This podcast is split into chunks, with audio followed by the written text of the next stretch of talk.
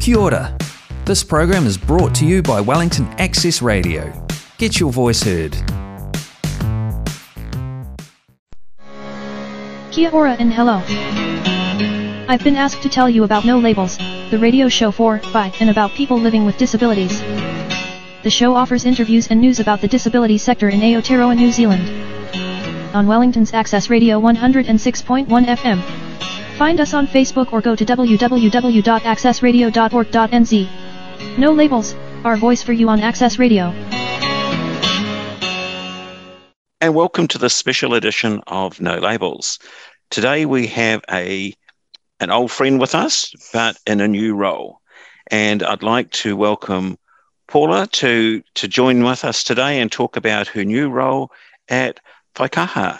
So, Paula, welcome. Morena, Thomas. Lovely to talk with you again. Likewise. So, Paula, for those of our listeners who may not have um, met you or heard you on the show before, maybe if you could just, you know, in a couple of um, sentences, tell us a little about you, and then we can start looking at your new role as CEO at this new ministry and all about what the new ministry is. Ngā mihi nui, Thomas. Uh, so, kia ora tātou to all the listeners. Uh, ko Paula tōku ingoa. I would have appeared on this show previously as a Disability Rights Commissioner, and I've now moved into a new role as the Chief Executive of Whaikaha, the Ministry of Disabled People. So I'm a disabled person myself. So uh, it's really important to me that our organisation succeeds um, and that we succeed in partnership with our community of disabled people and their families.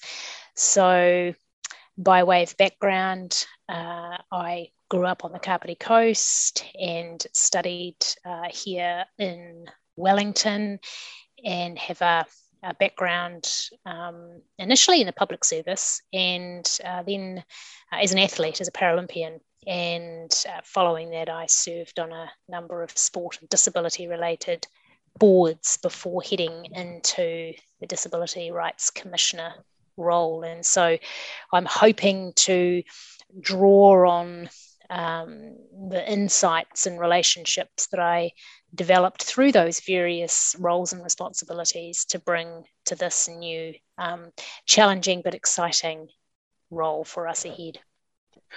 So, Paula, um, can you tell us about you? You're the CEO, um, and so what does what does that mean in, in this new ministry? And why did you apply for it? I mean, it sounds a, a fairly you know hefty role um, to start with, being a, a brand new ministry, a brand new CEO. Um, yeah. Yeah, you've nicely captured the challenges. uh, so we are new and someone likened it recently to you know being a, a startup and yeah. uh, you know many people can find that sort of a bit challenging and, and uncertain and, and many others will find it exciting and you know my responsibility as the chief executive is to help uh, steward the building of our organization um, and we're really thoughtfully um, trying to do that in partnership with our community because we have that mandate from government to work in partnership. And so there's a, a you know a, a pretty big job ahead of actually building our organisation. And what I mean by that is, you know, really building our communications channels, building uh, our um, policies and processes, recruiting to positions and developing our strategic vision and then making all of that happen. So there's the there's the building of the organization. But at the same time, actually um, we now have a responsibility for delivering disability support services to just over 44,000 um, disabled people and their families. And so we have to make sure that you know, that continues. But actually, it's far more than that. So we know that there is um, an expectation that we start to transform the supports uh, from next year through a much more enabling good lives approach. So there's more choice and control in the way that people receive and use their supports and live good lives.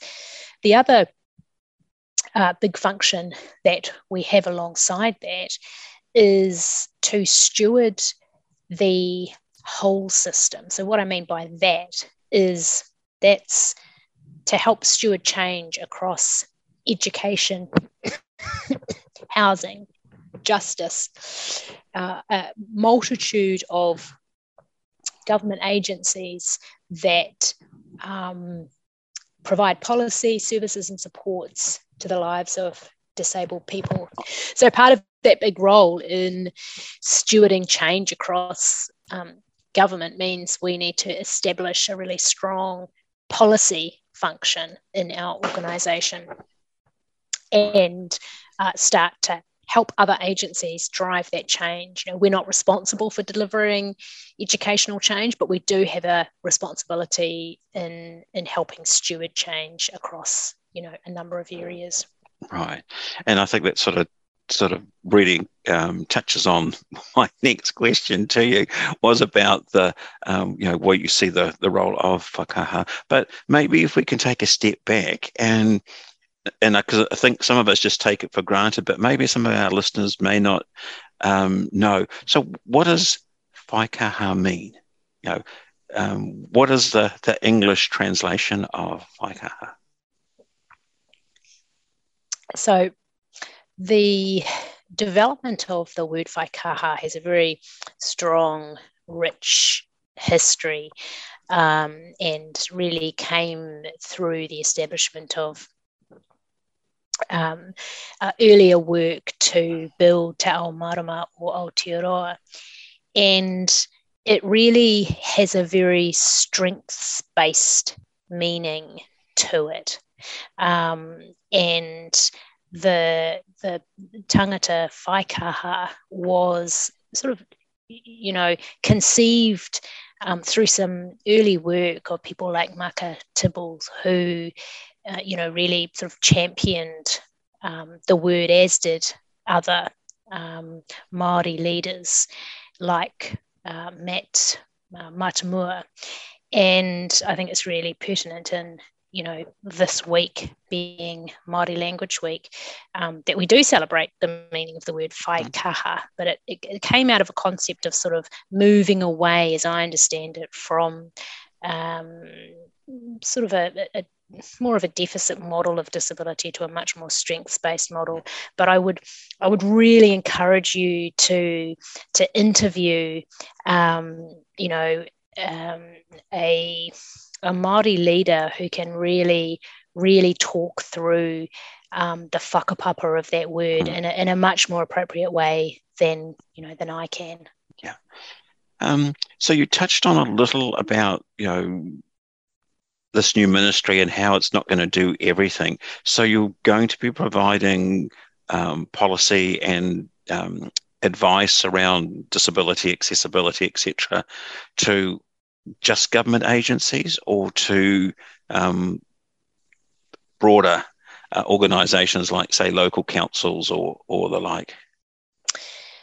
So, I think in time it will it will much more um, extend beyond central government. Right. We're really in the building of the organisation phase at the moment, and mm-hmm. so in building some policy capacity. So um, it will be both responding to initiatives that other government agencies are developing, but also, um, you know, as part of transforming the mm-hmm. disability system, you know, there may well be legislative change which we need to lead and develop in, in partnership right. with communities. So primarily the focus initially central government, but you know, if we're really, really going to um, steward change for disabled people, then you know, um, we would hope we'd be working with local government colleagues. Yeah. Okay. And so, what do you see are the sort of major sort of priorities or milestones for you and the new ministry over the next sort of three to six months? You know, what are the sort of key things that you believe you need to get done then? So we need to develop our um, recruitment. So we need to recruit people. Um, we need to make sure that um, the systems and things that we transferred from other agencies to build Whaikaha, um, you know, that, that they are consolidated and that we have a plan to, to sort of transition some of the services that we currently rely on MSD for. So uh, we need a plan for that. We um, also have to uh, deliver um, as per the budget um, sort of announcements earlier this year around um, further developing the enabling good lives approach um, so that uh, more people have access to um, an enabling good lives approach to receiving support. So there's both the sort of consolidation of current delivery mm-hmm. and then starting to incrementally transform that and really recruiting to the organisation so that we can build our policy and other uh, capabilities. Right. And so I understand um, ODI, the Office for Disability Issues, now sort of sits within Whaikaha. Is that correct? Have I described that correctly?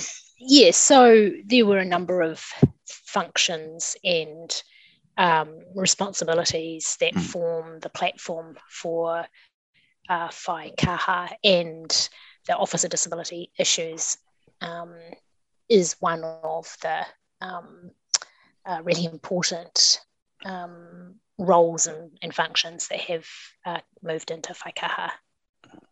Great. And finally, because I, I know you have to head off, long term, what do you see or how do you see Whaikaha making a significant difference in the lives of people with disabilities? So I think in part the answer to that has to be what the community expects that transformation to look mm. like. And I that's certainly not for me to determine on my own. Indeed, it's not for Whaikaha to determine. That's about developing the strategic intent um, with the community. But you know, having been in my previous role and sort of really listened to the community for the last five years, I think you know disabled people have said for you know for a long time now that actually it means you know fundamentally um, breaking down the many barriers that exist in the lives of our community, be mm-hmm. those barriers that exist in education, in the health system, uh, in employment, um, and really, you know, ultimately breaking down those barriers so that disabled people can live the lives that we want to live. Yeah. So, how do disabled people, um, I guess, voice their concerns or their questions, or how, how do disabled people um, get involved, have, have a say? Yeah. Really great question. And um, the way in which we um, in the community develop that voice mechanism is exactly one of the big pieces of work that needs to happen. Um, and, you know, the community itself will drive a lot of that. We have a partnership board that I work with, um, a tripartite uh, relationship, and the community um, aspects of those partnerships, you know, with some scaffolding and funding and support from Whaikaha will develop that community voice. And so, you know, again, um, that will, will is part of building the organisation, is actually part of building the different ways in which disabled people can directly engage with and influence Whaikaha. Great. Hey, look, Paula, um, once again, thanks for making time available for No Labels. We always appreciate it. And if there's anything you want to add, feel free to do so. But I just wanted to, you know, publicly congratulate you in, in the appointment and all the best for the future and hope to have you back on the show in the future to give us um, a bit more updates as to where things are going, know, what's been achieved or how you know we can uh, interact more with Whaikaha. But if there's anything you wish to add before we close, feel free to do so. Ngā mihi, Thomas. Um, thank you for that. And I just, yeah, look forward to together um, really building this wonderful platform that we have. Um, so thanks to everyone. Thank you, Paula. Thanks, Thomas. Thanks. That program was brought to you by Wellington Access Radio. Get your voice heard. Thanks New Zealand On Air for funding accessmedia.nz.